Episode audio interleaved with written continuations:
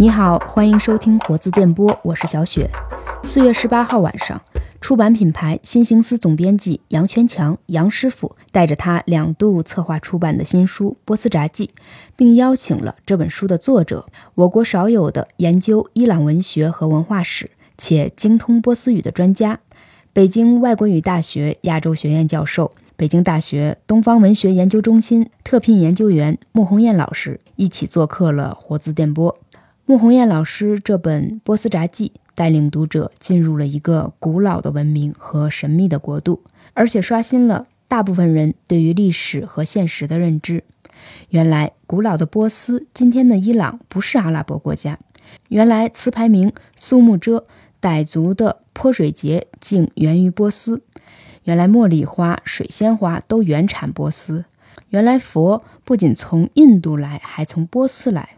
伊斯兰艺术瑰宝细密画竟和中国画相关。原来伊朗并非是人们想象中的是最保守的伊斯兰国家。《波斯札记》这本小书开启了一扇打破封闭世界、拓展新视野的大门。我们当时将这次播客录制做了公开的直播，因此本期节目后二十分钟是针对直播间网友的提问，穆红艳老师所做出的现场回复。听完这期，相信你可以超越习以为常和信息茧房，重新认识中国与波斯文明之间千丝万缕的联系。话不多说，我们直接回到对话现场。欢迎二位的到来，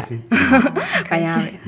就是关于伊朗，其实我们基本的一个认识都是来自于那个新闻的印象哈，尤其是呃西方主流媒体的那个视角。最近有一个意义非凡的一个重磅新闻，就是伊朗和沙特恢复了外交的这个关系哈。我们都知道说伊朗和沙特有世仇，其实可以回溯到公元六百多年的这个时候哈。穆老师的新书《波斯札记》中，您。也提到说，伊朗是世界上独一无二拥有两套文明传统的国家。索罗亚斯德教文化传统是伊朗的根，然后二是伊斯兰教的文化是伊朗的血脉。那这也不怪我们这普通读者，就是没有什么特别多的文化交流哈，那就对这个伊朗、波斯和伊斯兰之间的这个关系就不是很清楚哈。那穆老师能不能首先对这个给我们进行一点科普性的梳理呢？好的，各位朋友，大家好啊！就是说我先解释一下伊朗和波斯这两个词的概念。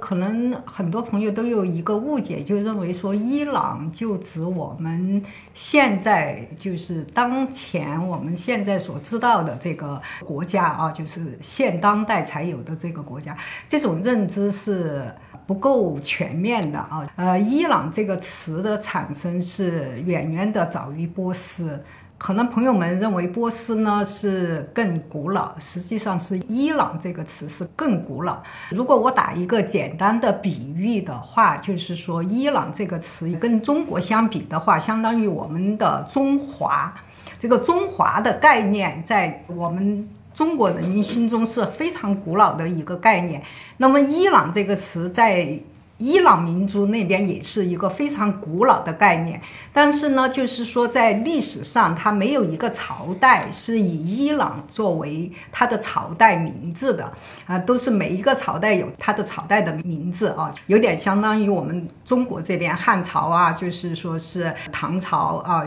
宋朝、元明清这样，它那边也是一样。最开始是就是说最大的、最早的就是横跨欧亚非三国的是阿契美尼德王朝。这个呢是阿契美尼德王朝，因为是这个伊朗人当中的其中的一个部落是波斯部落建立的。所以是希腊人就把这个王朝就称为波斯帝国，因为这个王朝是横跨欧亚非三洲的一个大帝国，所以就把它叫做波斯帝国。波斯这个词就是这么来的啊，就是从此呢，整个古希腊那一边，就是西方那一边，就把这个伊朗这一块呢，就称为波斯。呃，波斯这个词呢，大致的可以相当于我们中国语境里边的汉汉朝，因为我们汉朝强大了过后，我们整个就是说是汉语汉文化啊，就是说，嗯，其实汉的概念呢是要比中华的概念要小一点。同样的，也是波斯的概念呢，实际上是要比伊朗的概念要小一些。后来是到了一九三五年的时候，伊朗巴列维王朝的时候，正式把他的国家的名字改为伊朗。所以说我们现在就觉得伊朗这个是现在才有的这个词啊，这种认识不是特别全面啊，就说伊朗是一个非常古老的称谓吧，可以说是这样。他们那是王朝比较长的一个概念。其实杨师傅在二零一四年的时候就已经出版过一次那个波斯札记了。对，今年就是您在新兴司又主持出版了一次，我就很想知道这本书或者是说伊朗文化对您来说有什么特别的召唤和吸引力吗？再次出版，确实是有，确实是有，因为我一直比较喜欢那个波斯细密画。首先，我稍微插两句啊，刚才说一下，如果不是那个穆红艳老师这本书，我确实是认为伊朗是一个更晚近的一个称呼，真的是看了穆老师这本书，虽然以前看过，以前也编过，但我这两天重看，我我才突然反应过来，伊朗原来是更古老的一个一个名词吧。然后波斯，因为我们一想到波斯都是特别古老的古老的波斯文明，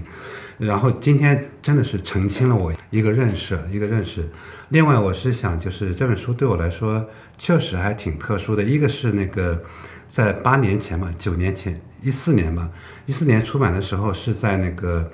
河南大学出版社那个上河卓远，我们在北京有一个上河卓远品牌，那时候刚刚开始做没多久，我们的各个方面都不是很还没上正轨，包括渠道，包括营销，包括各个方面。实际上我这么多年，我一直觉得，当时做孟回燕老师这本书，从我自己的这个职业的这个条件方面，就感觉还力量还不够。所以我是觉得，就是这么多年过去了，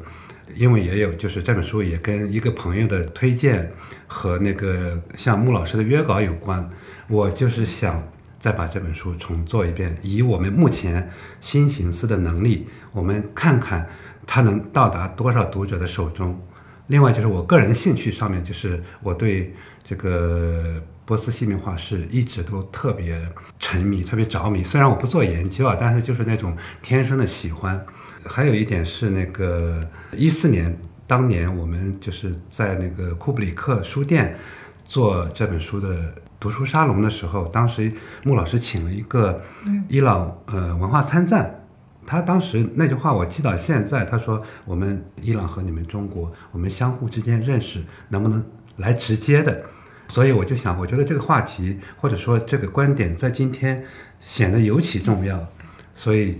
大概是这样一个背景，所以我们在新形式又把穆老师这本书重做了一下，嗯，大概是这样一个感受和过程。《波斯札记》这本书被归类为那个学术随笔哈，但是我们可以看到我们的每一篇。之后都有一个他当时发表的那个版面和时间啊。其实我们这么一看的话，哎，觉得怎么这个时间安排的这么对呢？就是呃，我们是按照这个时间的顺序排下来的哈。但是那个文章的那个逻辑又特别清晰。想知道当年就是您跟那个北青报约稿的时候，您是拿了一批文章过去，然后他们再按时来发送，还是说您随写，他们随发这种状态呢？应该是随写随发，没有说一下拿出很多的文章来。其实这本书，呃，我就是一一提到波斯杂记，我就会想起当年北青报的编辑尚思佳，就是跟他是很好的朋友，他跟我约稿。这个波斯杂记这个名字其实是尚思佳他拟的，就是北青报的历史纵横版，他把这个我的那个专栏文章起名为波斯杂记。然后他就给我约稿，可能我想最开始的约稿呢，呃，我也是想就是。介绍一下古老的波斯文明，哈，或者说是伊朗文明。现在这两个词有有点混用了，但是在我们自己这个波斯学界或者是伊朗学界，我们还是把它分得比较开的啊。就是朋友们把它混用也没有太大的关系啊。嗯，就跟我们说就是汉学啊、国学啊，就是说是也没有关系。这么就是，所以呢，当时我可能是最早呢写了一篇关于伊朗文明早期文明。的这样的一篇文章。后来是，嗯，私家他总是会不定期的跟我约稿，所以我就不定期的，就是顺着上一篇文章就再往下写吧，那种的，然后是一篇一篇的就往下写下来了，就是说是，呃，写下来过后呢。最后也是，就是说，私家给我说，你写了那么多，是不是可以汇集出版？然后又向我推荐了这个在出版界非常就是有杨师傅之称，这个这个美誉啊，就是美称的，呃，把那个杨春香先生就是推荐给我，我就觉得是跟杨师傅的合作也是一个就是说很有缘分的一件事情，对对对。杨师傅有什么这段往事有什么想补充的吗？第一次出版的时候，我其实想说一下当时那个设计，那个设计我们里面的内封吧，就用了就是我背后这个波斯细密画，当然这个这个不是完整的，这个是局部啊，那个是一个长方形的波斯细密画，正好把前后封面包括那个乐口都包起来，然后外面再罩了一层半透明的硫酸纸。实际上，那个意境是特别符合我们一一般中国读者对伊朗的或者说对波斯文化的那种感受，或者说神秘的面纱，对，就有点神秘。你你对他可能知道一点，但是真正有多少了解，真的是包括我，我也是文化人，就是我是真的不了解。然后那个就是当时通过思佳，然后跟穆老师认识，然后迅速我们进入这个图书的。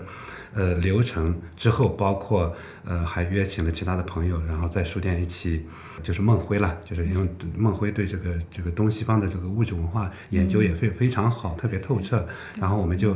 在书店聊了一次，就是这个过程非常愉快，包括跟莫老师的这个合作啊，包括后来还有其他的合作啊。呃，另外就是我们刚刚才说的这个波斯细密画，哎呀，也是在这里。也是跟穆老师，呃，说声抱歉，因为穆老师有一本学术专著，虽然他可能是以更放松的这种心态，包括文风来写的这个另外一本书《波斯细密画史》，但那真的是一部专著。那个实际上这几年，因为我个人的这个呃职业的波折以及疫情稍微耽搁了，但是我们这个夏天那本书就是我在我看来是穆老师花了很大的精力。细细的梳理了波斯细密画的历史，从兴起到持续到最后怎么样，包括跟这个中国绘画和这个西方绘画的关系，那个是一本特别扎实的学术著作。尽管文风非常放松，非常那个就是不是不是那个特别严肃的那种，所以也是跟大家算是一个预告吧，算是一个预告。那我们先那个说回这本书哈，就我自己的阅读感受是，就是穆老师你提取的是呃文化和哲学方面的这个。波斯史，还有就是跟中华文明他们这个互鉴的这个历史哈，这个波斯史。呃，您在那个书里还提到一段话，就说波斯文明是对亚非欧都产生了非常。深刻影响的一个文明哈，但是种种原因，这个光芒被遮蔽了。然后近代已降哈，西学东渐，我们的眼光都跳过了西亚，直接就到达了欧洲。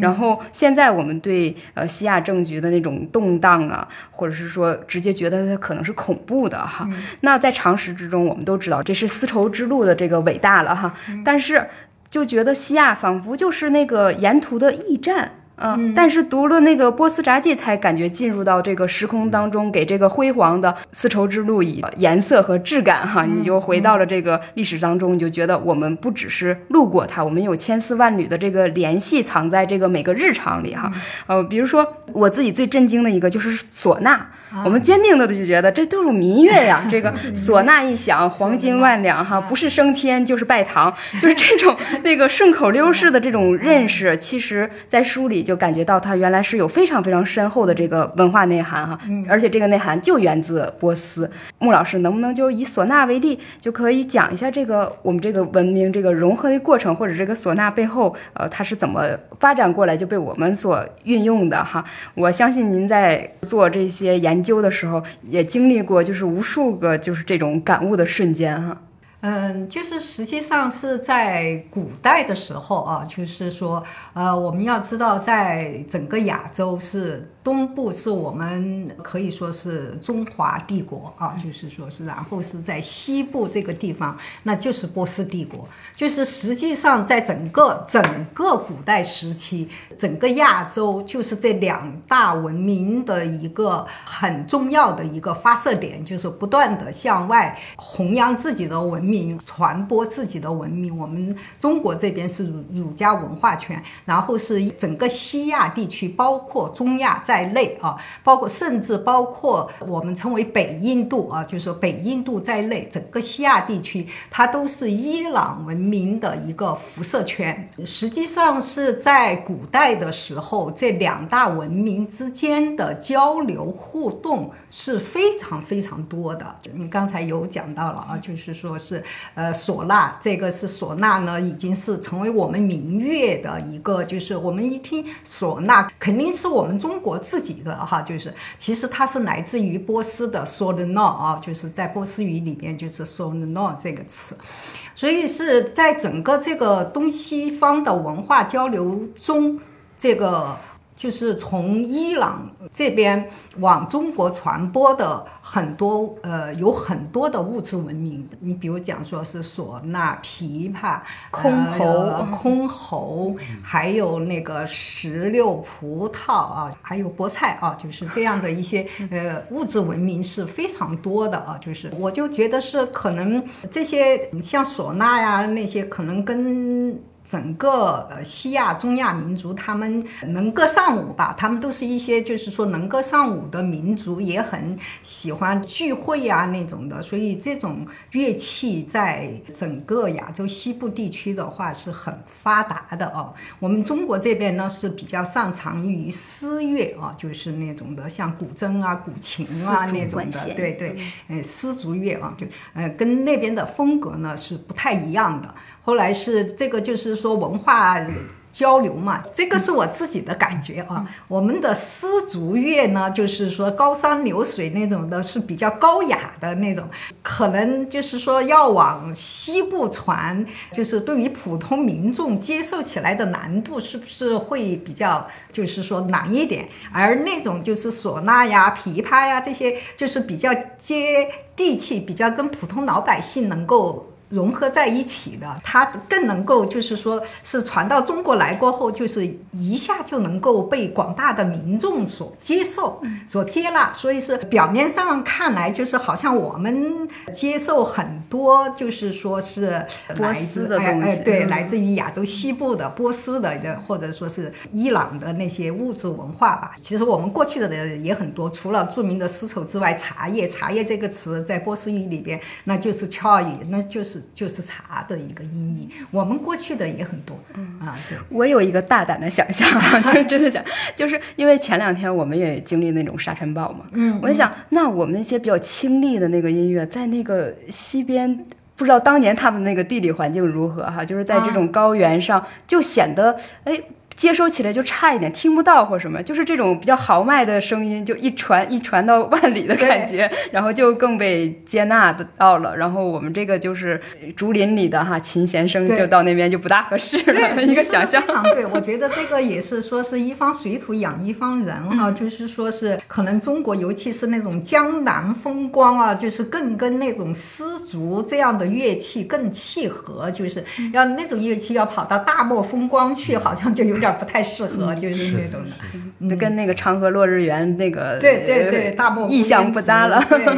长河落日。对，您您讲到这时候，正好也就是引到一个我下面很想问的一个问题哈，就是在那个您的书里有一章叫。波斯四行诗与唐绝句之间的那个比较和可能性的联系哈，您就提到了说，嗯，同样是呃盛衰无常的这种人世沧桑哈，中国士大夫就从中得到的一种要归依自然、隐退的那种了悟的那个心情，然后伊朗的那个文人呢，从中得到的就是纵情欢乐的觉悟，说这表现出就是中伊两国文化根基和哲学思想的这个根本的一个差异哈。那您的研究哈，就像。波斯杂记当中体现肯定是论述很清晰，然后材料严谨。但是我们普通人读过以后，就直觉上觉得，那那个中斯。他们这个文明互鉴的过程当中，是不是更为热烈的，或者是说我们有点说不清本土性那个日常的那个部分，更可能源自波斯？您觉得这样的判断会不会比较合理？就是在您大胆假设的那个阶段，会觉得可能两国文明当中非常热闹的那个部分，比较像火焰一样哈，那个上升的那个部分，更有可能是波斯的那种文化的一个结果。这个就是说是呃非常不严谨的一个问题，只能说是 呃不能作为一个学术问题来说啊。我我我现在说的话不作为学术问题啊，朋友们啊，就是说呃这个是就是说咱们就是讨论讨论啊，就是说呃你说的我觉得是有一点道理的。我们整个以汉民族为主体的这个中华民族啊，它的总体的一个性格倾向是比较内敛的，比较严谨。比较内敛，呃，总体上是。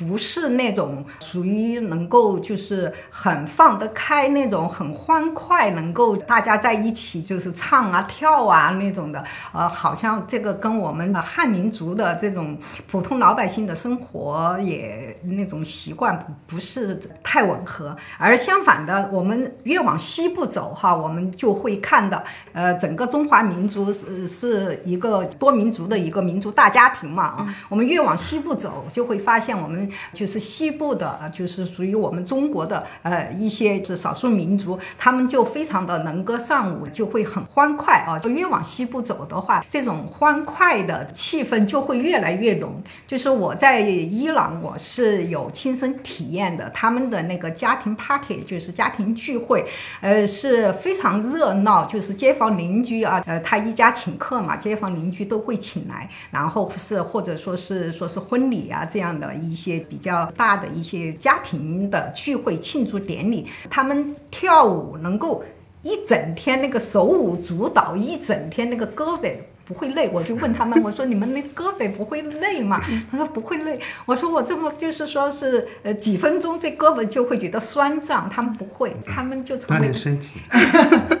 就成为他们的一种就是大众的一种娱乐文化。我就觉得您刚才说的说我们这个是中华文化里边是不是那种比较就是欢快的，比较就是说活泼的这些呃是不是跟伊朗文明啊那种的，是不是有关？呢，我觉得是或许是有一点关系，但是呢，也不能完全说是全是是伊朗文明，因为我们整个中国很幅员辽阔嘛，我们的西部的很多民族，他们也是很能歌善舞，整个那种是民风民俗也是很欢快的，只是说就是可能整个这个大环境吧，就是越往西部那种欢快的气氛就会。越浓厚就是那样的，嗯。嗯，也是看您这个书哈，就是它这个一头一尾，就是您用了可以说是怀念先师和故人的这个文字哈，就是用这些真正为波斯文化推广做出重要贡献的人士，这些动人的事迹，给我们对这种异域文明有了更加贴近的感觉哈。尤其是那个首篇的张宏年先生的那个岔道里的风景，其实我觉得是特别妥帖的承担了这个导读的功能，就是导读。波斯文明和波斯语，它们有什么特点？哈，张宏年他曾经预结过一个问题，就是东方文学有什么，波斯文学有什么？我觉得您作为就是一九八二年波斯语在文革之后第一批招的这届学生，然后浸淫这个波斯文化几十年，是国内首屈一指的伊朗文化研究专家。您在这个过程当中，是不是也叩问过这个问题呢？嗯。我觉得就是呃，张老师的这个当年他问自己的这个问题啊，现在我们可以就是换一个角度来看啊，就是说，在欧洲文艺复兴之前啊，我们讲哈，欧洲文艺复兴之前，欧洲文学有什么？西方文学有什么？好，我们再来看文艺复兴之前，我们东方整个东方，我们中国文学有什么啊？日本文学有什么啊？我们的南亚啊，就是说印度文学有什么？我们西亚伊朗文学有什么？我们可以看到，就是说我不是说我在这里做东方文学哈，就是说是因为整个这个学界现在就是说是外国文学研究是西方文学是占据着绝对的主流啊，就是说东方文学在很大程度上是不被人们了了解的。其实呢，就是说东方文学在整个古代是非常非常丰富的，可以说在整个古代。它是远远的，呃，比西方文学、比欧洲文学丰富的多得多得多啊，可以用 n 个多来这样来形容。只是说是这个世界的格局嘛，就是随着这个欧洲工业革命过后，呃，西方列强的崛起，他们携带着他们的那种。就是说是话语权啊，这个是对文化的这种就是殖民传播呀，这种的，他们的文学呢，成为整个世界文学的一个发展的一个趋势或者是一个方向，大家都去追随他们。所以就是我们所看到的近现代以来，来尤其是二十世纪以来，整个是西方文学、欧洲文学啊，占据着好像整个世界文学的主流，东方文学只是。在向他们学习啊，就是跟在他们的后面学习。呃，这个呢，既是一个事实，但是同时我们也要看到，就是说，刚才讲了，整个古代东方文学、西方文学是没有办法跟东方比的啊。就是说，那么近现代文学呢，尽管是跟在欧洲后面。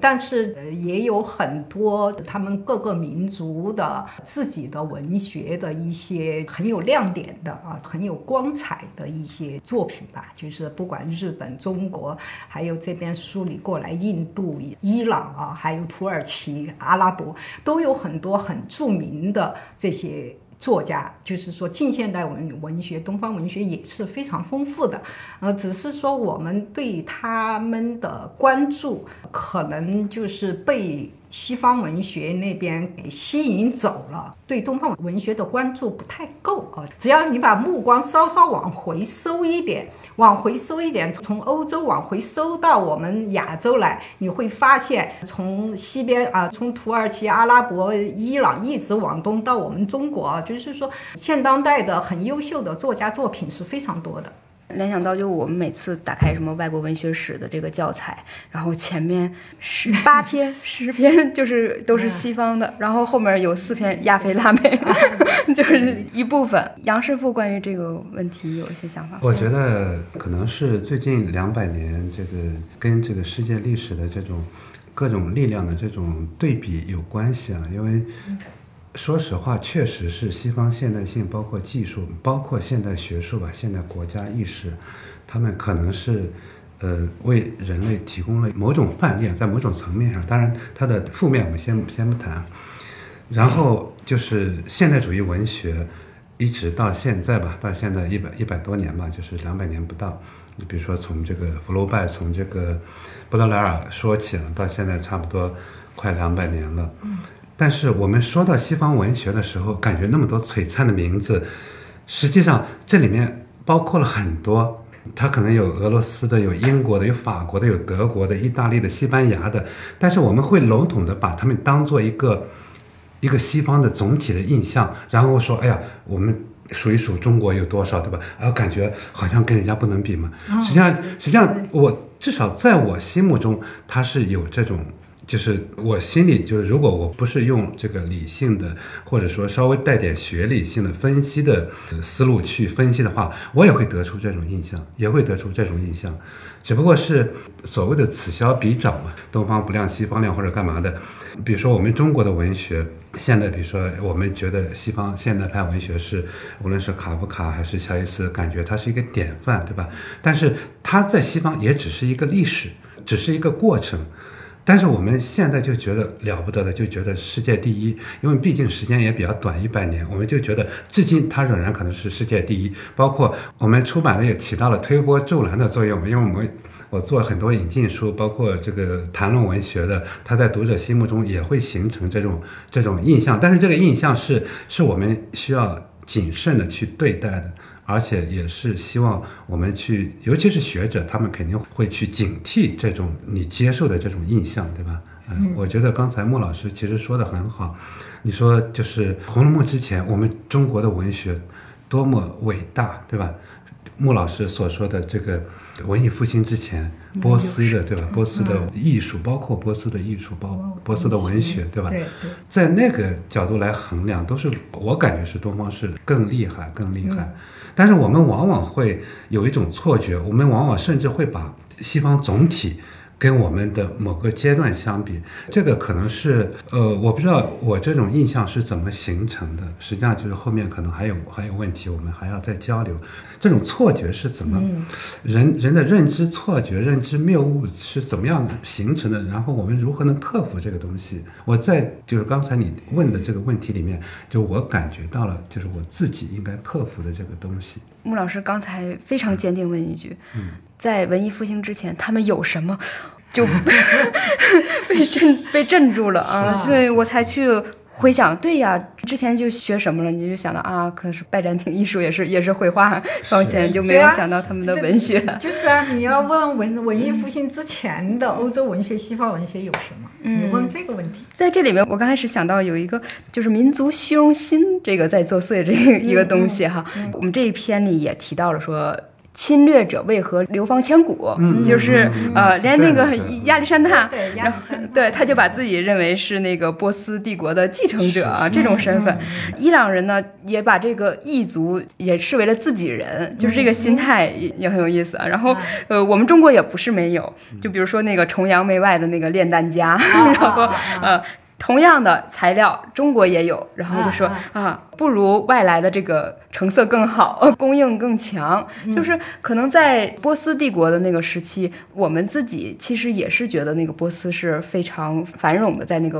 呃魏晋时期的那个交流当中，嗯。啊，然后您也提到说，海上丝绸之路也不仅是一个贸易之路，也是一个思想和一个宗教的一个传播之路，嗯，书里肯定会有很多很多这样的一个细节哈。藏红花这个起着叫藏红花的名字，我以为就是那个从。西藏的，对对从西藏过来，这是一个误解啊。嗯，我是觉得啊，穆老师的这本书里，我们看似是在讲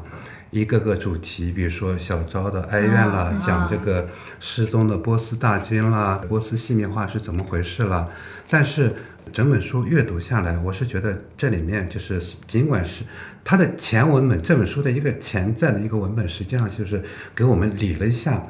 伊朗的这个。或者说波斯的这个有历史在里面，对吧？最早是什么阿契美尼德王朝，再往后是什么？包括他就是伊朗人的性格的养成，它来自于什么？他们的这种世界观、人生观、哲学观，对吧？从索罗亚斯德到这个摩尼教到景教，实际上在这本书里面断断续续的。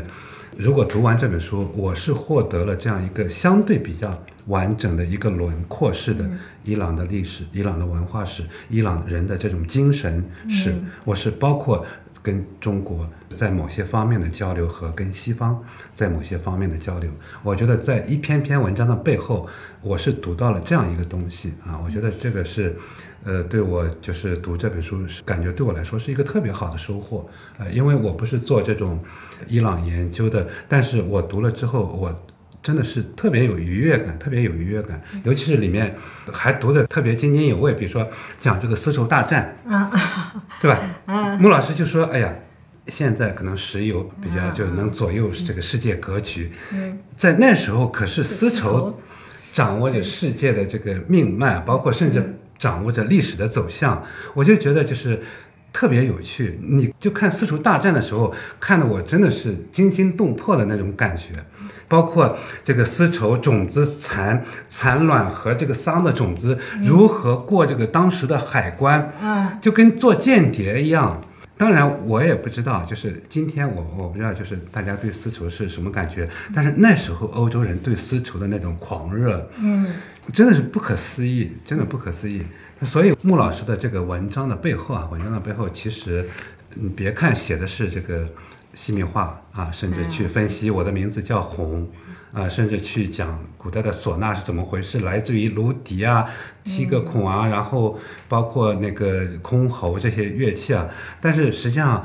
穆老师这些文章是写在当下的，是写在当下的。比如说，我想给大家稍微读一段，就是文章里面的一个是穆老师写文章的时候，直接他要讲述的一个对象，同时他在讲述这个对象的时候，他还携带一些自身所处的当此时此刻的一个一个世界立场。我我觉得这点是我们写文章需要学习的啊。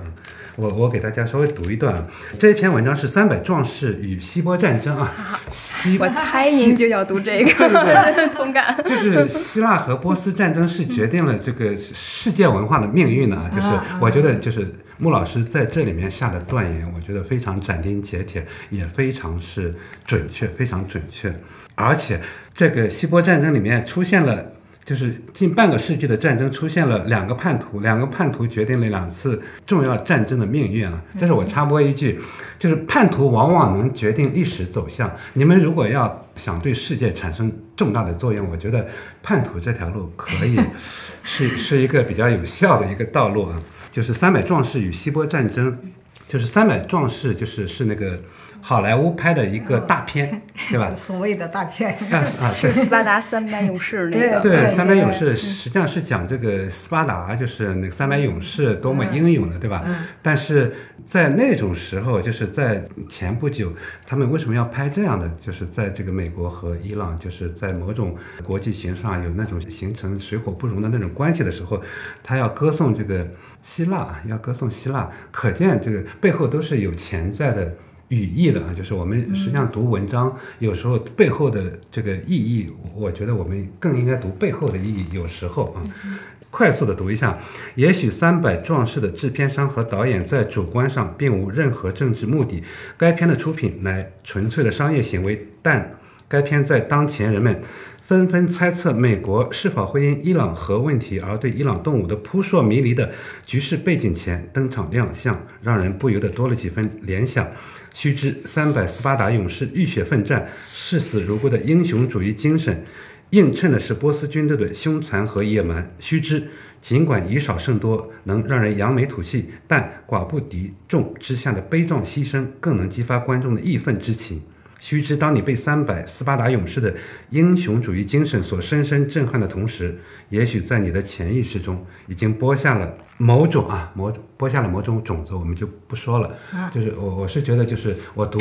穆老师的文章，无论是内容还是文章写法，都让我觉得很多地方都回味无穷，真的学习到很多。是的，我斗胆说一句，跟杨师傅有好多同感。就是您最开始说的时候，就是通过这一本小书，你其实很有系统性脉络的梳理了整个伊朗四千年的一个历史。说实话，就是当我们拿一个大部头就非虚构的历史书的时候，呃，按照编年体一一段一段往下读的时候，你心里多少是有一点承载的压力的。对，嗯，会有排斥感。对，甚至有的时候我会觉得，我读完这本书之后，我才更想去再读。另外一本来辅助，他给了我这样的动力。如果没有那那番动力的话，我去啃那样一个布头，我会觉得非常的干涩。我很佩服穆老师的笔触，就是他可以在这像小昭的哀怨这一篇里，就把整个的这个宗教的这个摩尼教，然后包括他的那个王朝啊，就都给你刻画的很细。你直接就可以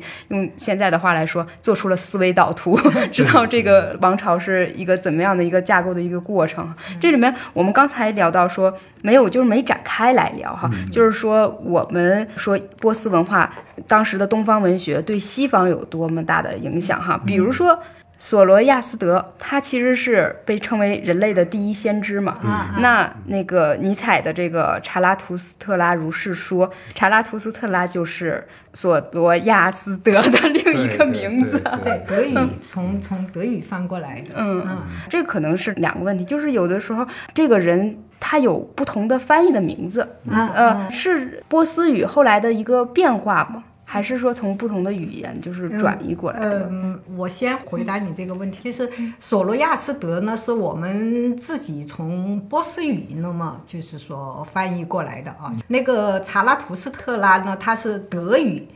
德语它来自于最早的就是说是呃拉丁语哈，然后再往前是那个古希腊语。哎，它是这条线，就是它是呃同一个人名，但是它是不同语言里边就有变音，变音你再把它译成中文过后，它就会有一些就是在音译方面就会有一些差异嘛。其实查拉图斯特拉和索罗亚斯德是同一个，一个对，是同一个名字啊。刚才你讲到说整个这个《波斯杂记》这本书呢，就是读起来给人的感觉确实是有一种比较轻松感。刚刚才杨师傅也谈到这一点，我是觉得跟这个书当初是就是这些文章哈，绝大多数文章都是为报纸写，考虑到一个报纸的这个风格啊，所以是呃文风是比较轻松，读起来比较适合于一个普及，就是让。更多的读者能够接受的这样的一个文风，而不是那种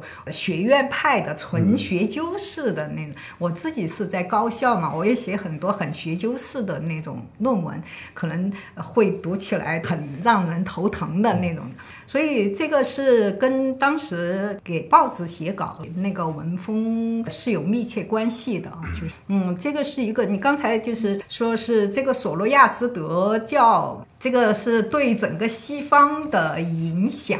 呃，其实是非常大的。我就是想，我刚刚发表了一篇学术论文吧，就是索罗亚斯德教学说对古希腊哲学的影响。那篇论文，我自己认为哈，就是说还是下了不少功夫啊。就是因为我们都知道古希腊啊，就是说我们有做古希腊哲学的一些就是学者啊、专家，总是觉得古希腊是多么的崇高、多么的神圣、多么的伟大啊，就是言必称希腊嘛。然然后是波斯，就是愚昧的、落后的、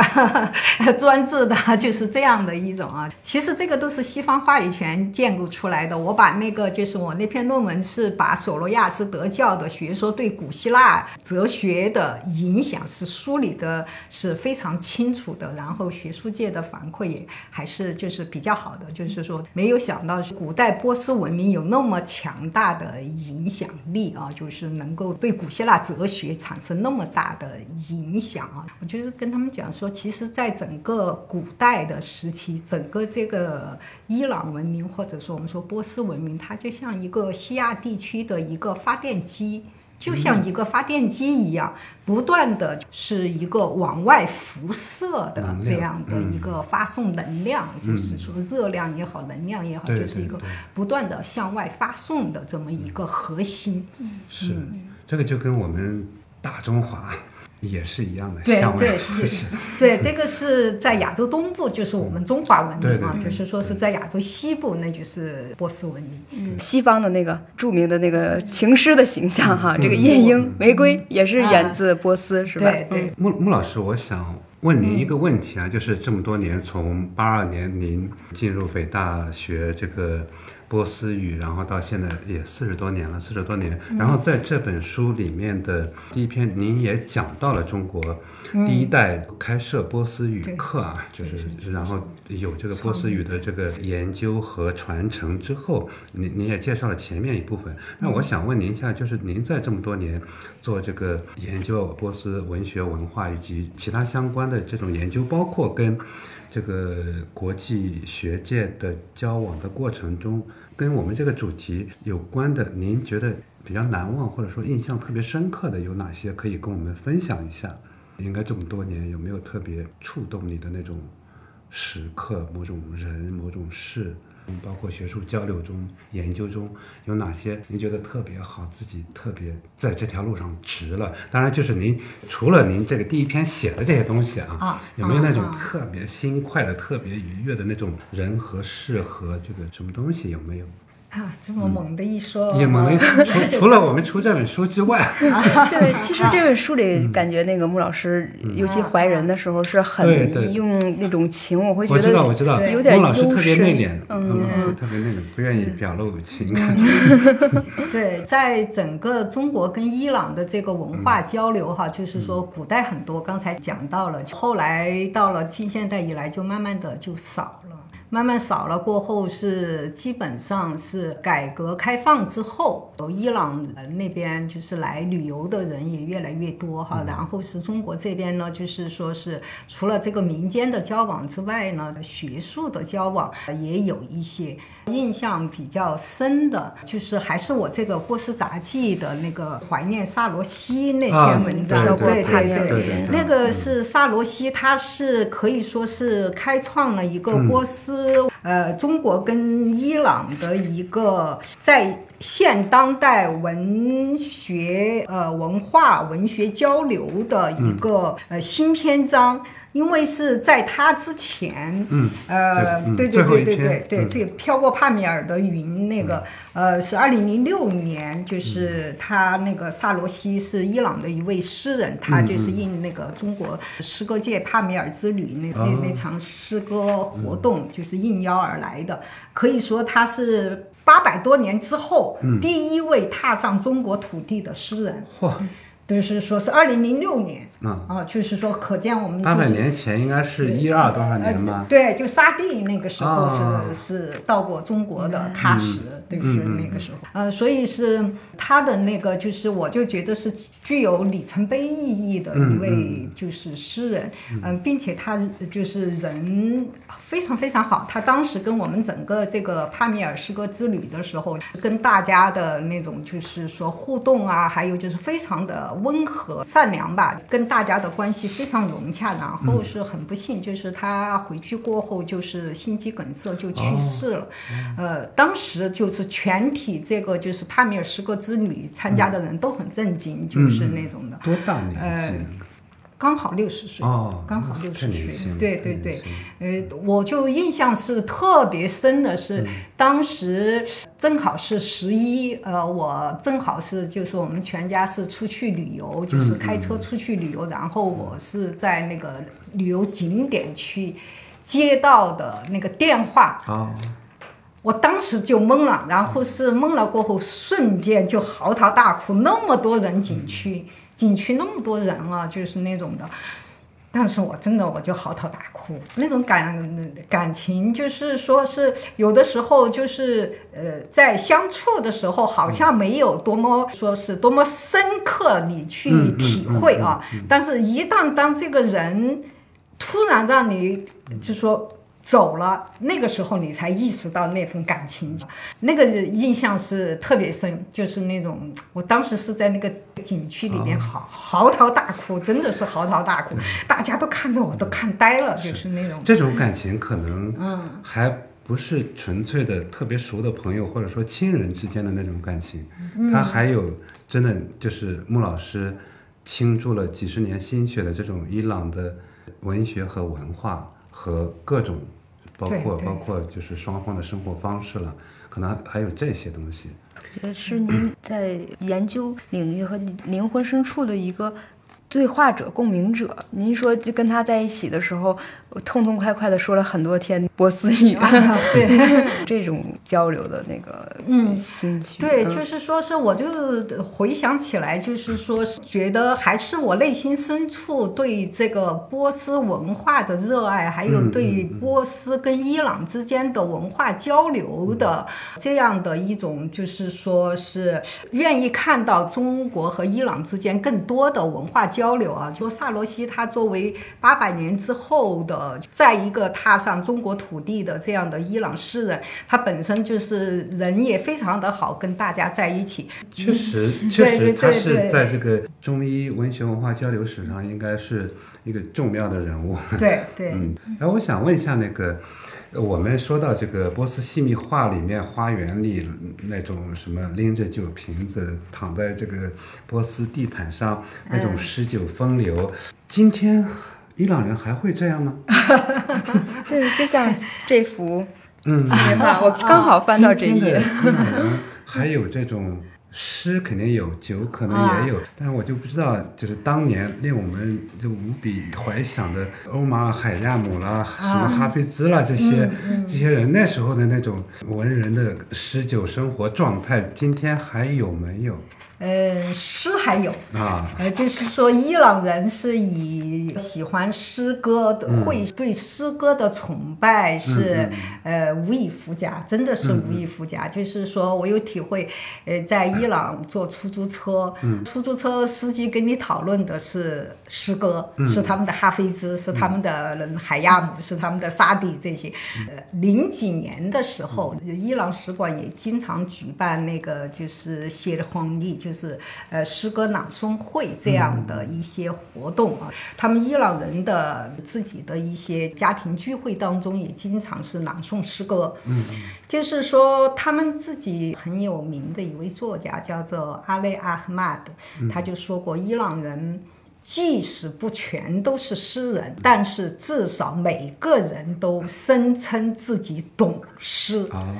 就是说这种对诗歌的热爱和这个是在在伊朗人心中是很执着的。呃，但是这个酒呢，嗯，现在是伊伊朗县政府是禁酒，这个酒是喝不成了啊。就是说是，但是在整个古代的时候，呃，伊朗地区它并没有那么严格的禁酒，所以这个诗酒风流是可以说是，呃，有点相当于我们中国那会儿就是文人。墨客啊，文人骚客啊，就是那种一起在祭祀、作诗、惆怅、作和，然后又饮酒啊，就是那种，那种是很有情调的，也是。是。嗯。那我不知道当代，因为我对当代伊朗文学不是很了解，就是包括伊朗当代诗歌，如果没有了这个酒的加持，葡萄美酒夜光杯嘛，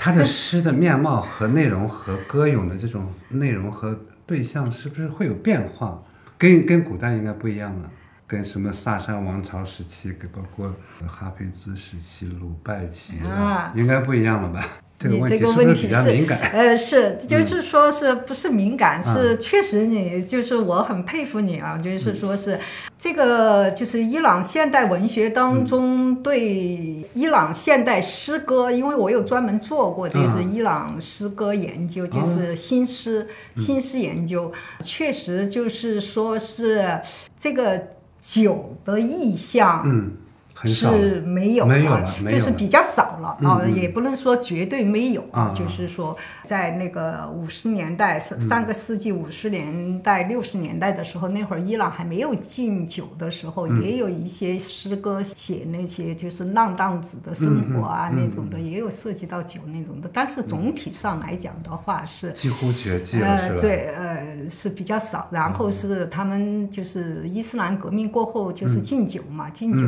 过后。后呢，就是这个酒的意象在诗歌当中是没有了，没有了啊，是没有了。但是你刚才说是没有了酒的加持，是不是他的那种风格呀？那种，但是我就觉得诗人哈，就是说他们的那种天赋有酒。对他们，他们有很多选择，找什么来加持自己？对，呃，可以就是说对酒当歌哈，可以这样。当时没有酒的时候，我想是不是也可以以茶代酒，就是那种的。包括对月当歌，对对对对，他们会有一些诗人都很浪漫啊，就是有他们的那种天赋在里边，他们总是会有一些激发他们灵感的一些手段吧。喝酒助兴呢，只是手段之一。我有经验。那杨师傅是？我有体会。您您是喝酒之后写的更好，还是不喝酒就自己？我觉得微醺的时候。首先是喝酒之后写的不好，其次喝酒之前根本就写不出来，不喝酒根本就写不出来。您就是提到诗人的话，哈，其实还有一篇，严格来说，他也是在讲一个人，就是这个弗鲁格啊，改变伊朗离婚对离婚法的这个女诗人啊，她改观了我们对，或者是说给我们开了一个门，看看这个面纱背后的这些女人是什么样子的哈，是不是可以给我们讲一下这位女诗人？啊，就是那个弗鲁格，嗯，弗鲁格法洛赫热的，就是他可以说是在整个二十世纪是伊朗诗歌界最杰出的诗人之一。我有一本研究专著，就是专门研究伊朗新诗的，就是归纳了六大诗人，就是不分男女，六大诗人当中他是之一，就是说二十世纪的吗？对，二十世世纪是最杰出的一位诗人，不用加女字啊，嗯就是说，是是如果是要加女字的话，那就没有之一了啊，就是说呢，就是最杰出的女诗人。呃，确实，她的一生是在伊朗的话是一个传奇，让无数的伊朗女性，可以说，尤其是知识女性。对她的呃喜欢啊、热爱呀、甚至是更年轻一点的，是有一种崇拜的感觉啊。就是说，是因为是她在那个年代，在五十年代初，在伊朗女性还没有离婚的权利的时候，她是就是为了诗歌。不愿意完全成为家庭妇女，其实她跟她那个就是说前夫的感情也没有很说深厚对，嗯就是说也没有说就是破裂是出，就是想写诗歌，然后是可能她丈夫又要她要做家务嘛，要忙孩子呀，要洗衣服啊那些，因为写诗歌，可能诗人呃杨师傅是写过诗哦，就是说 我是说写这个东西的话是需要。静的，静下来，就是说是真的是要沉静心下来，要并且是有一大段比较空闲的时间去安静下来，让心灵安静下来，去获得诗歌的灵灵感吧，让自己能够就是创作诗歌，就是他就是纯粹是为了诗歌。而选择了离婚，在没有离婚权利的那个年代，是他坚决的，就是要离婚。然后这个是在整伊朗那个时候是整个、那个、社会全社会都在全社会是一个轩然大波，那些媒体当时是连篇累牍的报道啊那种的。他最后是离婚了，是离婚了，但是孩子的抚养权啊那些所有的他都没有了，就是才。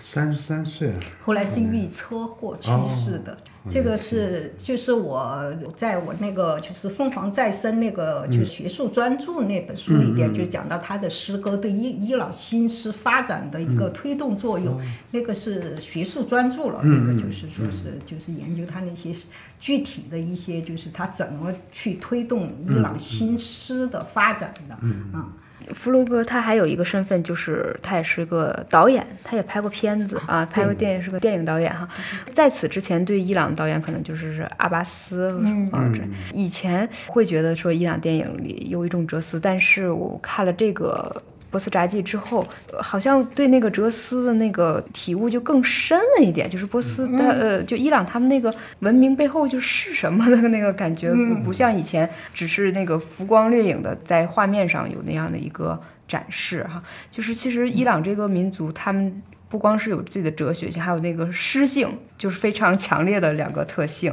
啊。对对对，你说的非常对，就是说是这个本来伊朗文明它就是一个古老的文明啊，诗歌里边蕴含的哲学思想啊那些是非常深厚的，这个要细读，要细读，就是说去体会它背后的一些哲学思想吧，这个是一个方面啊，可能跟这个伊朗民族的这个民族性格，就是这种非常古老的文明，它就有很多很深刻、很深邃的东西。呃，我在讲那个文学课的时候，就是讲到为什么伊朗在中古时期啊，伊朗的呃诗歌非常非常的发达啊，就是我刚才讲到了那个时候欧洲文学啥都没有，嗯，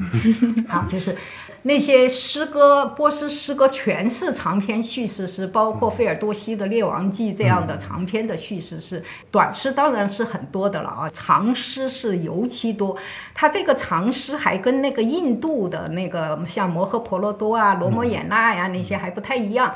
嗯，像那个印度的这个史诗《摩诃婆罗多》《罗摩衍那》那些是很多婆罗门就是代代相传口传，然后是最后是谁来写的也。不清楚啊，就是那种的，呃，像罗摩衍那说的是意志仙人，是不知道的，呃，是不是真的有这个人啊？波斯的那些大的大部头的那些诗歌，我们有出波斯经典文库十八卷，全是那种长篇叙事诗，那都是一个人写的。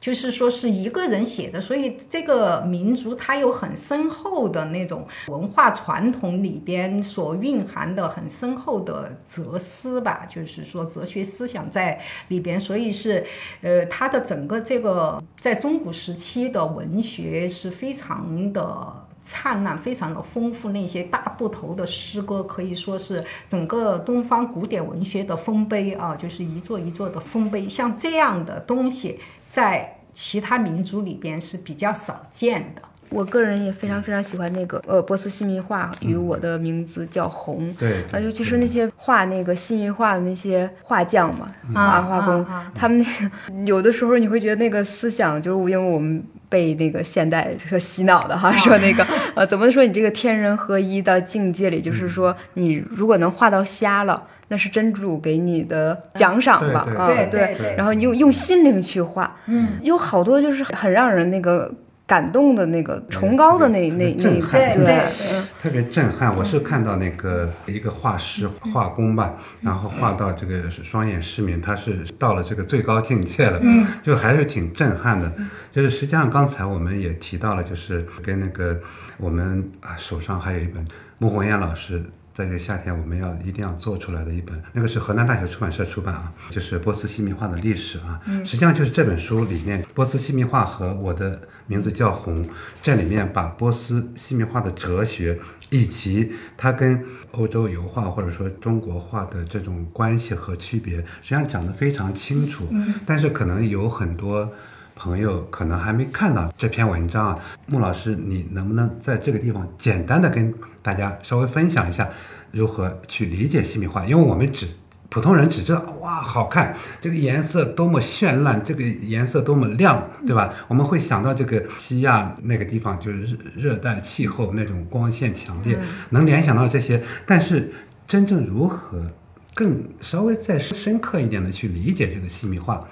穆老师，你能不能再？跟大家稍微介绍一下，嗯，好的，谢谢你们。就是说，结合刚才你们二位就是刚才说的啊，就是说提的问题，我就是想，就是这个波斯细密画呢，就是确实是整个西亚地区的一个很独特的一个就是艺术品种啊。呃，首先大家要知道一点，就是波斯细密画插图本那个都是细密画大师们。亲笔绘制的啊，不是印刷的。整个这个印刷术在西亚地区，在这个就是十九世纪之前是没有被接受的。他们每一本抄本都是这个书法家抄，先誊抄，誊抄完了过后是细密画大师做插图，都是每一本都是。亲笔绘制，就好像你说我们现在古代的宋徽宗的画的亲笔绘制，那都是价值连城的了啊！就是说搞到一本我们。搞到对，现在全都是这个在世界各大收藏，就是博物馆、大英博物馆啊，或者是纽约的那个大都会啊，还有法国的卢浮宫啊，还有就是很多这些世界的大博物馆珍品，真正的在伊朗的不多。嗯，就是那会儿就是二十世纪初的时候，那种是动乱嘛，局势动乱，很多那种所谓的欧洲书商啊，就是打个引号。对对，他们也他们也来过中国。对对对，他们都把这些珍贵的抄本全都弄出去了，所以伊朗现存的不多。就是说，这个波斯细密画呢，他画的就是用他们的，就是我们用波斯文化语境来讲的话，他画的是真主眼中的世界。嗯，就是我们一定要明白一点，就是他画的是真主眼中的世世界。那么在真主眼中的世界。那就是说是非常的绚丽多彩，不会有阴影的，就是因为是真主是光嘛，所以西密画它即使是画晚上的话，它也是非常的整个画面给你是一个非常悦目的那种视觉审美的效果啊，就这个是它的一个很重要的一个特征。第二个特征就是说是我们所说的。重抛面啊，就是说重抛面呢，就是不管它画房子还是画山洞那种的，他就是把山洞里边、房子里边，我们正在这里聊，嗯、你外边的人是看不见的。他不是，他就好像用刀把房子给你切开了，就让这个我们说的读者、观者能够看到这个房子里边的在发生的事情，或者这个山洞里边在发生的事情。这个是重剖面，就是因为他是真主眼中，你想，你这个房子里边你发生的人和事情啊，就是逃不了啊，你 神的眼光啊，就是说你是逃不了的啊，就是那种的。还有一个就是俯视视角，他那个俯视视角呢，不是那个正俯视，不是说是从上往下这样去埋着看的，而是就是说我们拿着这个书在阅读的时候的这样的差不多一个四十五度角的是这样的一个俯视视角，不是这样，不而是这样。飞机的那种。对对对，他就是说是真主拿着这本书，他创造的这个世界，在翻看他的作品。嗯，就等于是这样的一个哲学思想在里边，就是波斯细密画的三大特征。然后这个细密画画家他为什么就是说最后是呃，我们都知道伊斯兰教是反对这个偶像崇拜的啊，就是说我们细密画都是画的人物啊，呃，在伊斯兰教里边怎么获得它的一个合法性啊？就是说很关键的一个问题，就是你们二位都讲到的这个细密画大师，他长年累月的在这个精工于这个细密画，他的用眼过度，用眼过度过后就会进入一个失明。他这个失明，他被认为是真主赐予的恩赐吧，就是说是真主的恩赐，就是人在我们的肉眼失明的状态下，心灵之眼所觉悟到的东西是这个事物的本真。呃，我有遇到一个，这个我们就是说比较难去体会。呃，我在伊朗我就遇到一位女画家，她是盲人。当时我就她做画展嘛，然后我就跟她聊天，呃，我就说你眼睛看不见，我们都知道这个绘画是需要那个就是审美嘛，视觉视觉的审美艺术是需要你的视觉是看不见这个颜色，你怎么知道？这个是红色还是黄色？你怎么去运用这个颜色啊？他就说，我心灵之眼我看得见，我知道这个是红色，我我知道这个是黄色，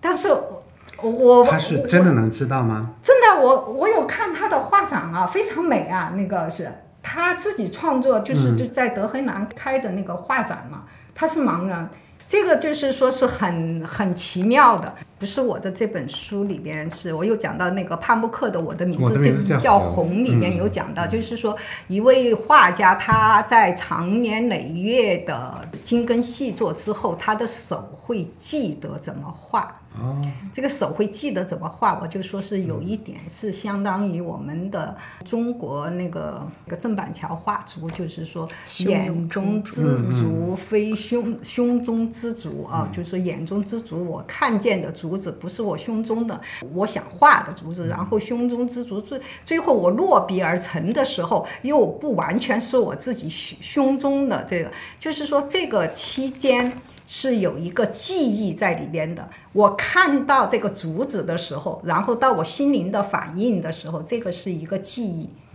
就是说我的心灵对我眼中所看到的东西的记忆。啊，就是说它会反映出来。然后细密画大师他是长年累月的看这些作品，画这些作品，他已经是有记忆的了。还有就是说是达到那种就是人主合一的那个嗯。状态啊，就是他长期的埋头在那里画的时候，是感觉不到时间的流逝的。嗯，我的名字叫红那本书有讲的特别细，就是我的这本那个波斯杂记里边那篇就是讲呃那个波斯细腻画。跟我的名字叫红也是讲到了那个，对对对对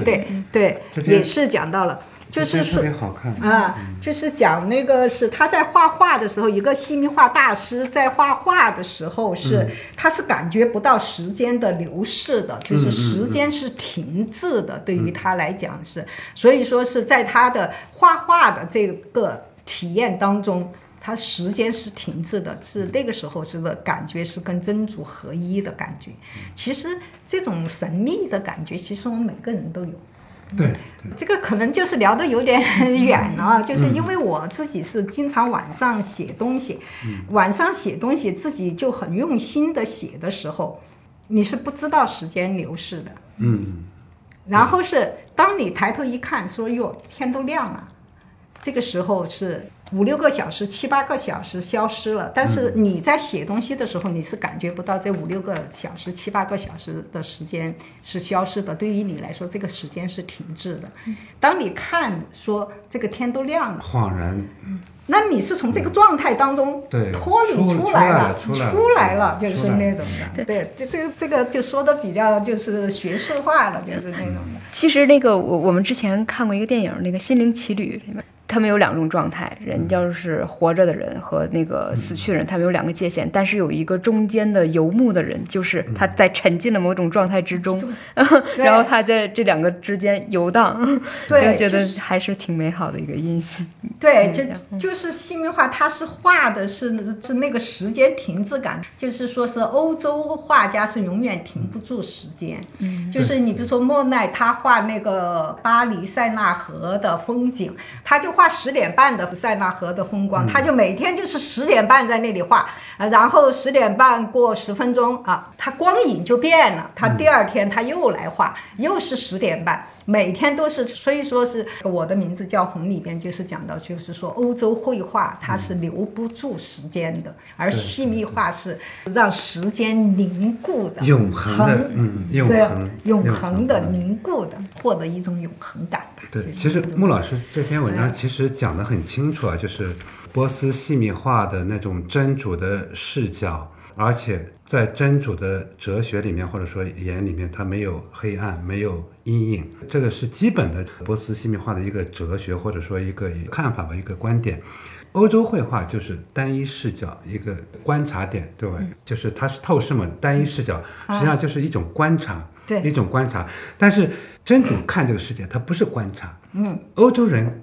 在这个透视化的这个角度里面，他是在观察，而中国人也又跟这两者不一样。中国人实际上是散点透视，不断的跟跟啊跟跟走到哪边都跟哪边产生互动，就是那种游的状态。它也不是观察，也不是那个真主的那种特别抽象的、广大无边的那种无所不照的目光，又不太一样。实际上就是穆老师这篇文章写的非常清楚，西面画和中国和中国画和这个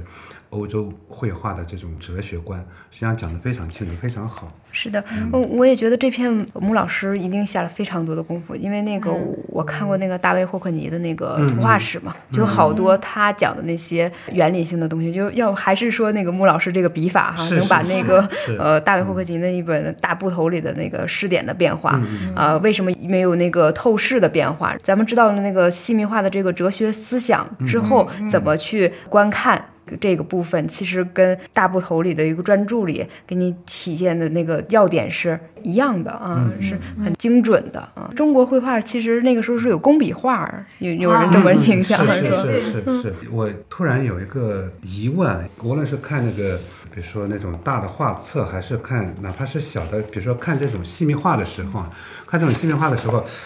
我不知道这个细密画的尺寸一般是多少，因为我感觉应该是很大、很雄伟、很震撼的那种，很冲击的。但是我看这个西密画的历史是来自于这个图书的插图。叙事文学的插图，那是一般大概是多大？啊，它是这样的，就是说是最开始的这个插图是比较小的，就是说是大概是我们它的插图本一般大概是我们现在的 A 4纸这样的一个就是开本吧，大部分的插图本都是 A 4纸，差不多 A 四。差不多。然后是它的插图呢，是最早的时候是真的是插图，就是在这一页是文字嘛，然后是在中间。给你就是说有一块呃嗯。空间你插图，或者是哦在下边留一块插图，或者是边角那种的留留一块插图，这个是嗯。早期的时候。然后是到了那个伊朗的伊尔汗王朝时嗯。期，就是蒙古人统治时期，我们都知道那个伊尔汗。忽必烈的呃，对，哥哥还呃，是兄弟吧，他们啊。是兄弟两个，就是忽必烈跟中国元朝的序列物啊，他他们是兄弟。那个时候中医文化交流互动是特别的密切的。那个时候是蒙古人呃，就是统治伊朗过后，把中国的这个绘画的一些技法呀，还有包括就是宫廷画院这种体制，在宋朝时候中国已经很成熟了，把这个体制也搬到了伊朗啊，还有很多的绘画的技法，这些都搬到了伊朗吧，所以对伊朗的这个插图细密画插图的发展是起了一个非常大的一个促进作用，所以是现在是有一个那个蒙古大列王记插图本，从那个列王记开始，基本上就是说那个插图的面积能够占到它这个开本的一半了。一半啊啊，一半了，那个面就大了，所以是就称为是嗯蒙古大列王记。然后之后慢慢的发展，就发展成就是说一个插图能够就是占它这个插图本的一个一整面啊一啊一整面，哎，一个整面，它是这边是故事啊，就是文本故事，然后这边就是插图啊，就是那样的。因为西米画总是给我感觉好像很大的那种体制的感觉。如果说是在这么大小的范围之内，然后画那么丰富、那么多的这种事物和空间，真的是够细密的。费眼睛。还有另外一个就是小的东西可以展现这个细密画的一个价值啊，就是那个火烧尽以后，竟然留下了五百克黄金。嗯啊对其实从这个黄金的这个量来看，它也应该不能太大了吧？要不就我本来供我以为不起啊得。得是五十吨了，或者说五吨。是用金箔嘛，它整嗯。个你看这个，它那个画面，他们称为镀金啊，就是说镀金是要用金箔的，嗯对对所以是它那个整个这个画面的话是感觉是很亮的，非常悦目，色彩悦目的这种。刚才说到细密啊，就是说细密确实是因为我是自己有收了很多这样的细密画的插图本，如果是我们用那个高清晰，就是把它放大放大，就是说放到很大的时候，会看到它的那些装饰，真的是就是很细密啊，细密繁复。哎呀，真是特别容易不求甚解。因为一开始不知道这个细密是怎么一回事，你你要把它放大，就是说放大过后，你才看到它看这个画的时候，就会觉得它很大，就会觉得它是挂起来的。不是还还有一个特别好玩的，说就是因为这个细密画太珍贵了，有每代王朝他会书写自己的故事嘛，他把前代的那个抠下来放到自己的这一代里面，对对对，挪用过来，然后我觉得也是这个画的这个价值和不同画的那个时期，也应该肯定有一些名的艺人或艺匠，他们的这个作品可能会更有价值。这样，对对对，呃，你说的非常对，这种情况在这个波斯细密画史上面是比较常见的，因为是差不多已经在整个西亚地区啊，包括中亚西亚，就是说已经形成一个传统，就是每一位统治者。他登基过后，他的文化工程是一定要做一本插图本的，就是说《列王纪》插图本，这是他的登基的。呃，除了这个《列王纪》插图本之外，他还会做很多其他的插图本啊。但是呢，这个是需要很大的资金的投入，他必须我们称为赞助人。这个赞助人就是说统治者，他有大量的资金投入，有一些地方统治者或者说是地方枭雄。他一时的，比如讲说是我们说赫拉特，现在是阿富汗，曾经在那个就是战乱当中几度易手啊。他可能这个统治者他是在战场上得胜了，他抢到插图本了，抢到插图本过后，他自己还没有那么大的财力，也没有那么多的艺术家来帮他做一本新的，作为他自己的。插图本来就是说名垂青史，他做不到这一点，怎么办呢？他就把他抢到的插图本中的插图给抠下来，然后是用，因为相对插图来讲，书法誊抄是比较容易的，他可以找个书法家呀那种的，就是或者是二流的书法家，把这个文本抄一抄，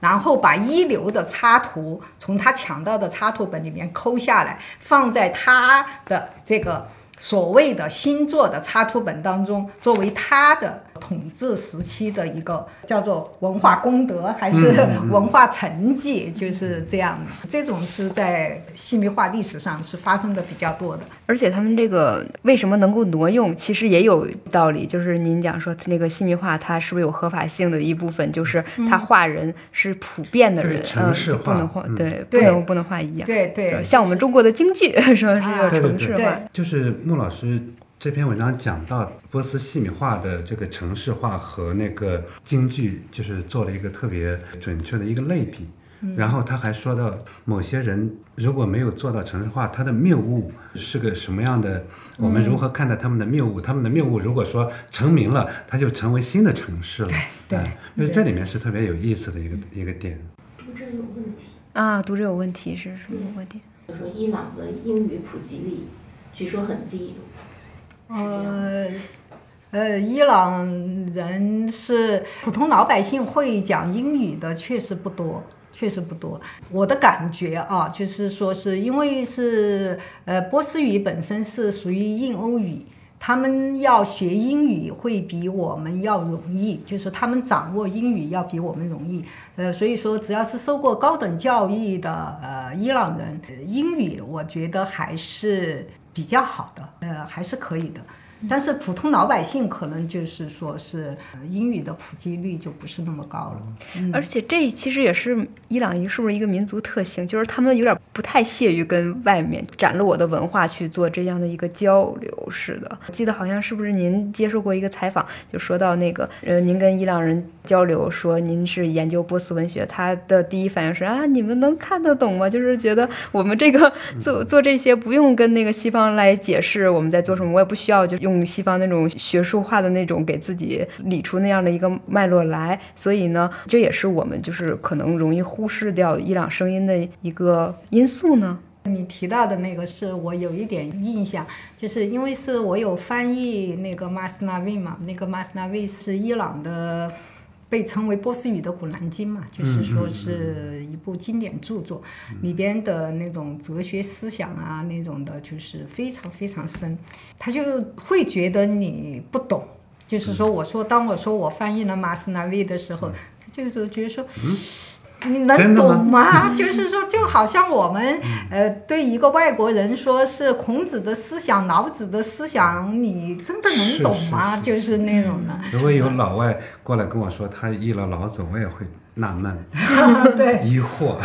对，就是那种，这也从另外一个方面也反映出波斯文明啊，就是说真的是博大精深，它有很多深刻的内涵在里面。就是伊朗人会觉得你外人读不懂这些东西，但是也不一。定就是读不懂啊，就是说我们中国也有很多非常深刻的这些哲学著作呀，那种这个东方哲学有一些东西是相通的。我在跟他们讲课的时候，就是也有接着是讲到，就是中国、伊朗很多东西到了顶层的时候，有些东西是相通的，就是东方民族它还是有一些共性的。呃，网友问，波斯文化衰落的根本原因是什么？对外来文明文化的态度如何？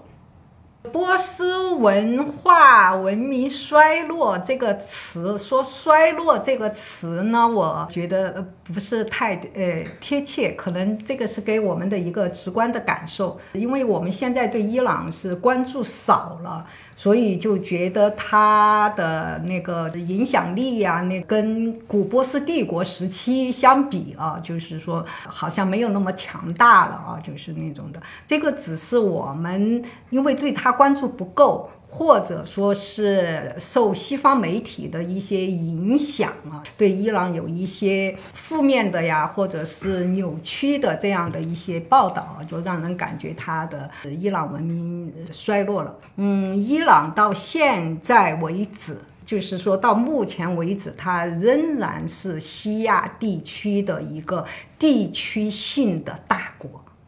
这个我们是不能忽视的啊，就是说前不久在我们中国的斡旋下，伊朗跟沙特建交了嘛，这个是可以说是整个世界上都是一个重大的一个呃外交的，就是我们的一个外交的成绩吧，就是说是，所以就是伊朗它作为中东地区的大国来讲，它的重要性是我们之前。没有认识到的，就是之前我们把我们的目光都放在欧洲了，就等于是我在我的这个波斯杂记里边也讲到的，就是说我们把目光就是从中国就跳过西亚，就直接就把目光跳到欧洲了，所以就是觉得波斯文明衰落了，这个是一个方面。另外一个方面呢，你如果说是拿西方文明作为一个衡量的标杆儿。说是波斯文明衰落，这个不是说是波斯文明衰落了，就是如果我们以西方文明以它的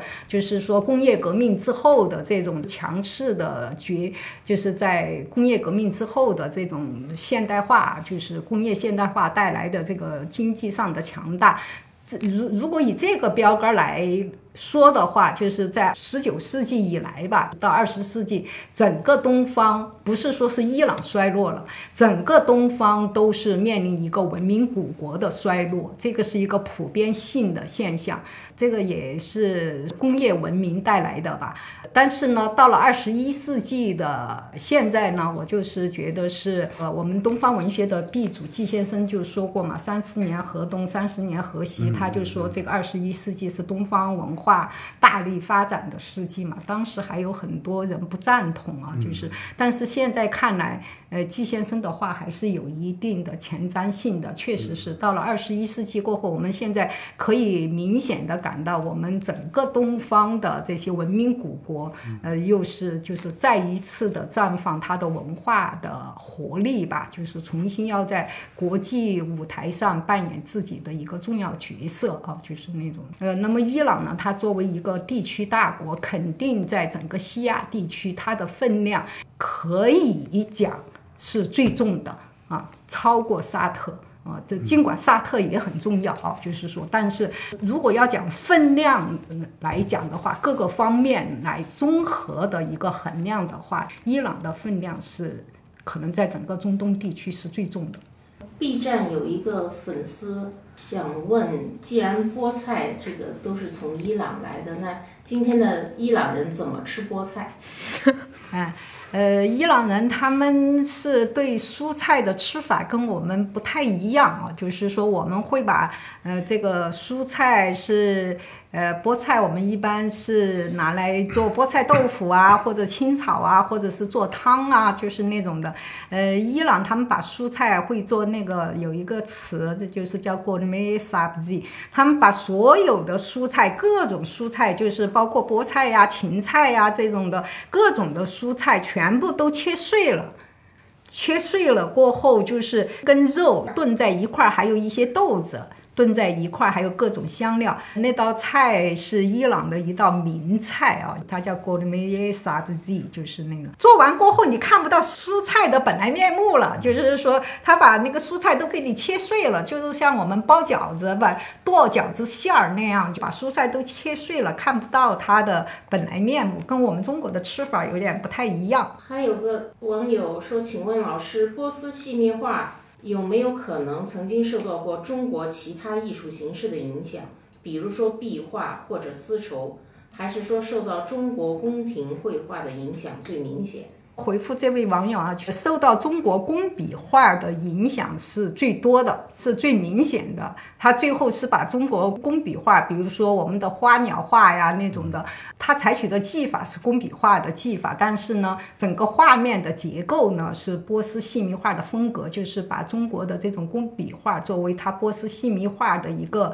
装饰元素来用了啊。呃，这个是一个方面，还有就是说是在早期的时。时候也受到中国的那种山水画的影响，就是在蒙古伊尔汗王朝的时候，但是有很多图像表现他们就是可以做证明，就是受到中国那种山水画的影响。但是呢，就是说波斯艺术的一个特征是装饰性，这个是他们根深蒂固的。所以中国的山水画，他们学不来那种非常流畅的，尤其是对水的那个描绘啊，就是非常的流畅轻盈的那种，他们最终是学不到根深蒂固的装饰性，让他们就是最终是放弃了这种山水画，而更多的采用工笔画，就是工笔画，他们比较能够掌握，这个是一个方面。哦，还有就是中国民间的一些板刻。板刻画在元代的时候，在伊尔汗王朝的时候，大不里士是都城嘛，都城的话是有很多呃中国工匠集中在那里工作，有点像呃现在我们所说的唐人街这样的。那个时候就是中国的板刻画，就是估计在那个地方是有很多的传播吧，就是这个是对整个西米画的影响还是看得到的。网友最新的问题是：老师，波斯对中国的影响大，还是中国对波斯的影响大？互鉴，嗯，这个就是说是，呃，真的是，就是说这个文明互鉴不是一句空话啊，就说中国文明有中国文明的长处啊，就波斯文明有波斯文明的长处啊，这个是从宏观的层面上来讲的话，文明是双方是相互交流互鉴的。但是呢，就是说是由于我自己是做这个波斯文学文化研究的，可能关注的更多的是从波斯到中国的这些物质文明也好，精神文明也好，呃，关注的比较多嘛。关注的比较多呢，就会让我们感觉到好像是不是我们好多东西，感觉好像波斯对我们的影响是。更大啊，就是好像是怎么什么东西，呃，因为也有同学问我，我说老师，我怎么一看这些都看了过后，会感觉到就是我们好多是不是什么东西都是从波斯传过来的呀？波斯对我们的影响更大呀，这种的，呃，我觉得这个呢，就是说我们要正确的来认识这件事情。就是我写这个波斯杂记，呃，是我作为一个专门做这个伊朗文化的学者，就是我。可能关注点在波斯传进来的这些东西，我刚才有讲到中国的茶叶呀、造纸术也有传到波斯嘛，还有丝绸啊这些很多，就是说中国传到波斯的东西也不少。但是我自己做相关的梳理呢，可能少了一点啊。呃，谢谢这位读者啊，我今后就是说可以更多的关注一下中国传到波斯的。有哪一些啊？就除了我说的茶叶呀，主要是造纸，造纸传到就是中国的造纸术在那个。七百五十一年，中亚地区达罗斯战役之后，传到中亚撒马尔干，然后再传到西亚地区过后，对整个西亚地区的文化建设的一个推动作用是非常巨大的。造纸术对人类的贡献吧，可以说是也是非常多的啊，不能得出那个结论啊，就是说是波斯对我们的影响更多。这个是文明的交流是双方的，对，就是有意第一。对对。还有网友问波斯和雅利安文明的关系。波斯和雅利安文明就是波斯人，就伊朗人是雅利安人的一支吧。这个就说起来话就比较长了。就是雅利安人是一个比较大的一个族群，在上古时期都可以说是远古时期比较大的一个族群，是最早是生活在西西伯利亚平原那个地方。然后是大概是公元三千五百年左右吧，他们就开始一个大迁徙，一部分是迁到欧洲，成为现在欧洲民族的一个主体啊。就是当然欧洲也有它一些土著民族，但是就是后来雅利安人迁过去过后，就成为欧洲民族的一个主体。另外一部分呢，就是迁到了现在的中亚地区。现在的阿姆河流域，就乌呃的大概啊，就是乌兹别克斯坦那个地方，不能跟现在的这个国家的概念相等同啊，就是大概就是现在的乌兹别克斯坦那个地方，那个时候是称为伊朗，呃，印度伊朗雅利安人共同体，那个时候伊朗跟印度还没有分家。呃，就是可以说是处在一个部落联盟的时期，就好像我们所说的炎黄，我们是炎黄的子孙，炎帝和黄帝这么两大部落联盟。后来是印度雅利安人，他们又迁到南亚次大陆去了。又过了一千年，大概有一千年是伊朗人，就是伊朗雅利安人，又从中亚那个地方就迁到现在的伊朗高原，就是说是伊朗雅利安人。所以说是伊朗跟印度可以说是亲兄弟分家，跟欧洲那边呢可以说是远亲，嗯。差不多是这样。伊朗就是雅利安人的后裔的意思，是吧？对对对对对。八年之后重读穆老师的这本书，仍然觉得特别享受，特别愉快。就是让你身边有好东西，有开阔的那种世界，美好的事物，然后还有美好的时光，就是马上你阅读就会进入你的生活，进入你的当下啊。嗯，是的，呃，我特别喜欢这个当当上信息公司的同事哈给的关于这个书的一个小介绍吧，就说，呃，这本书是对于波斯文化爱好者来说是丰富的导览啊，对于普通读者而言是精彩的入门之书。如果整场你都听下来的话，也会感觉到了我们对这本书就是情真意切的，其实是看到穆老师，我们也有一丝激动就。只是以点代代替了我们的激情哈，然后其实有很多西部非常非常详实的内容，就是带你自己亲自去阅读，一一去发现啊。对，嗯，其实那个不是说要做广告，因为我们做出版，首先是要选择，我们选择的，我们觉得就是特别好的文本，特别好的这种文章，真的是想分享给更多的朋友。仅仅是这种分享的这种感受，嗯，是的。其实我还当时还准备了一个结尾，就是我自己在那个图书市集之前哈就知道，呃，我们能有机会来聊《波斯札记》这本书哈。然后我也特意在市集上看到了一本这个《伊朗四千年》，呃，一个伊朗学者和法国学者两个人合著的，就是所有的关注伊朗这些问题的这些世界级的学者，他们都有一个普遍的观念哈，就是说，首先伊朗是少有的，就是。是经历过这般呃领土啊、政治啊、宗教的动荡的哈，然后在屠杀当中，大家都觉得几次将近灭亡，但是他只是偶尔消沉，却是一直幸存着。这个是因为伊朗人有一种力量，就是他们的历史，他们满腔热情的沉浸其中那个年代，然后对往事如数家珍啊，这很也很激昂的一段话啊。然后，但是他下面紧接着一段，就是我觉得是。杨师傅之前也是提到了这一点，就是在同这个伊朗和伊朗人的这个关系当中，就西方人他们常常看到的，他们认为的仅存于自己国家那种文明高度，看到伊朗有，他就感觉到了一种震撼。其实他们这种对波斯的这种幻想，让他们犯下了很多错误，而且如果不去做这些了解，他可能会继续犯错。那回归到我们自己哈，那我们说。不要说再从欧洲的那个视角拐回来再去看这个西亚了，是我们从中国直接走向伊朗，就是先读我们自己的学者，我们以自己的这个目光投向伊朗，然后来获得更真实的、恰切的那个见解。嗯，拔高了，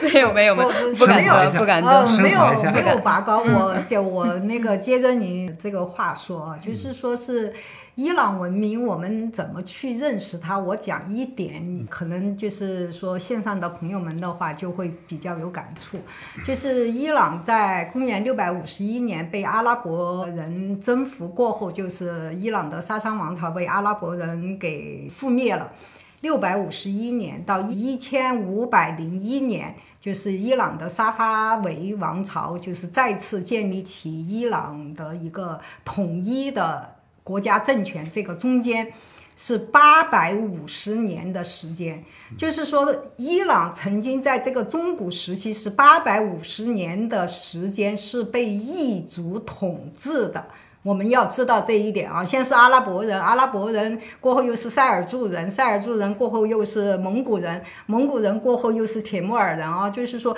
八百五十年的时间一直是被异族所统治的。但是伊朗文明是从古至今源远流长，没有中断，一脉相承的传承下来了，把统治他们的这些征服者全部都同化了。就说伊朗文明没有中断，并且是在统治者面前是同化了统治者。所以就是说，我们可以从这一点去看啊，就是说哪个民族能够经得起八百五十年被异族统治而坚韧不拔的，能够把文化传承至今。啊，从这一点你们就可以去理理解这个伊朗文化或者说是波斯文化文明的这种坚韧啊。所以，嗯，你没有拔高，没有一点没有拔高。嗯，好的，我就是觉得我自己说太正经的话，有点不好意思，没有说拔高您说的这个意思。升华一下。嗯，对对。升华一下。嗯，其实这个书最后的内容就包括说那个波斯语的一个发展哈，就说说德里波斯语和这个古波斯语的那个一个分化，其实也是可以侧面来说您说的这段历史，我们可以去看书，然后就能理解到，就是有一些国王他。既在这种领土的进退之中，嗯守到一块地，然后就要守住我自己的语言和文化，去重新书写自己的语言，保留自己的文化。对，好，呃，主要是今天我们已经聊了两个多小时了，实在是，实在是不忍心 再让呃穆老师和杨师傅这么辛苦哈我。没关系，没关系，啊，确实我们这个小椅子坐着有点不太舒服了是是是啊，也感谢各位直播间的朋友的相伴啊，然后祝大家过了一个啊非常美好的一个夜晚，呃，谢谢大家陪伴，那我们这期节目就到这里啊，感谢拜拜。大家好，嗯谢谢大家。谢谢活字文化，谢谢穆老师。好，谢谢活字文化，呃，谢谢杨师傅，呃，谢谢主持人。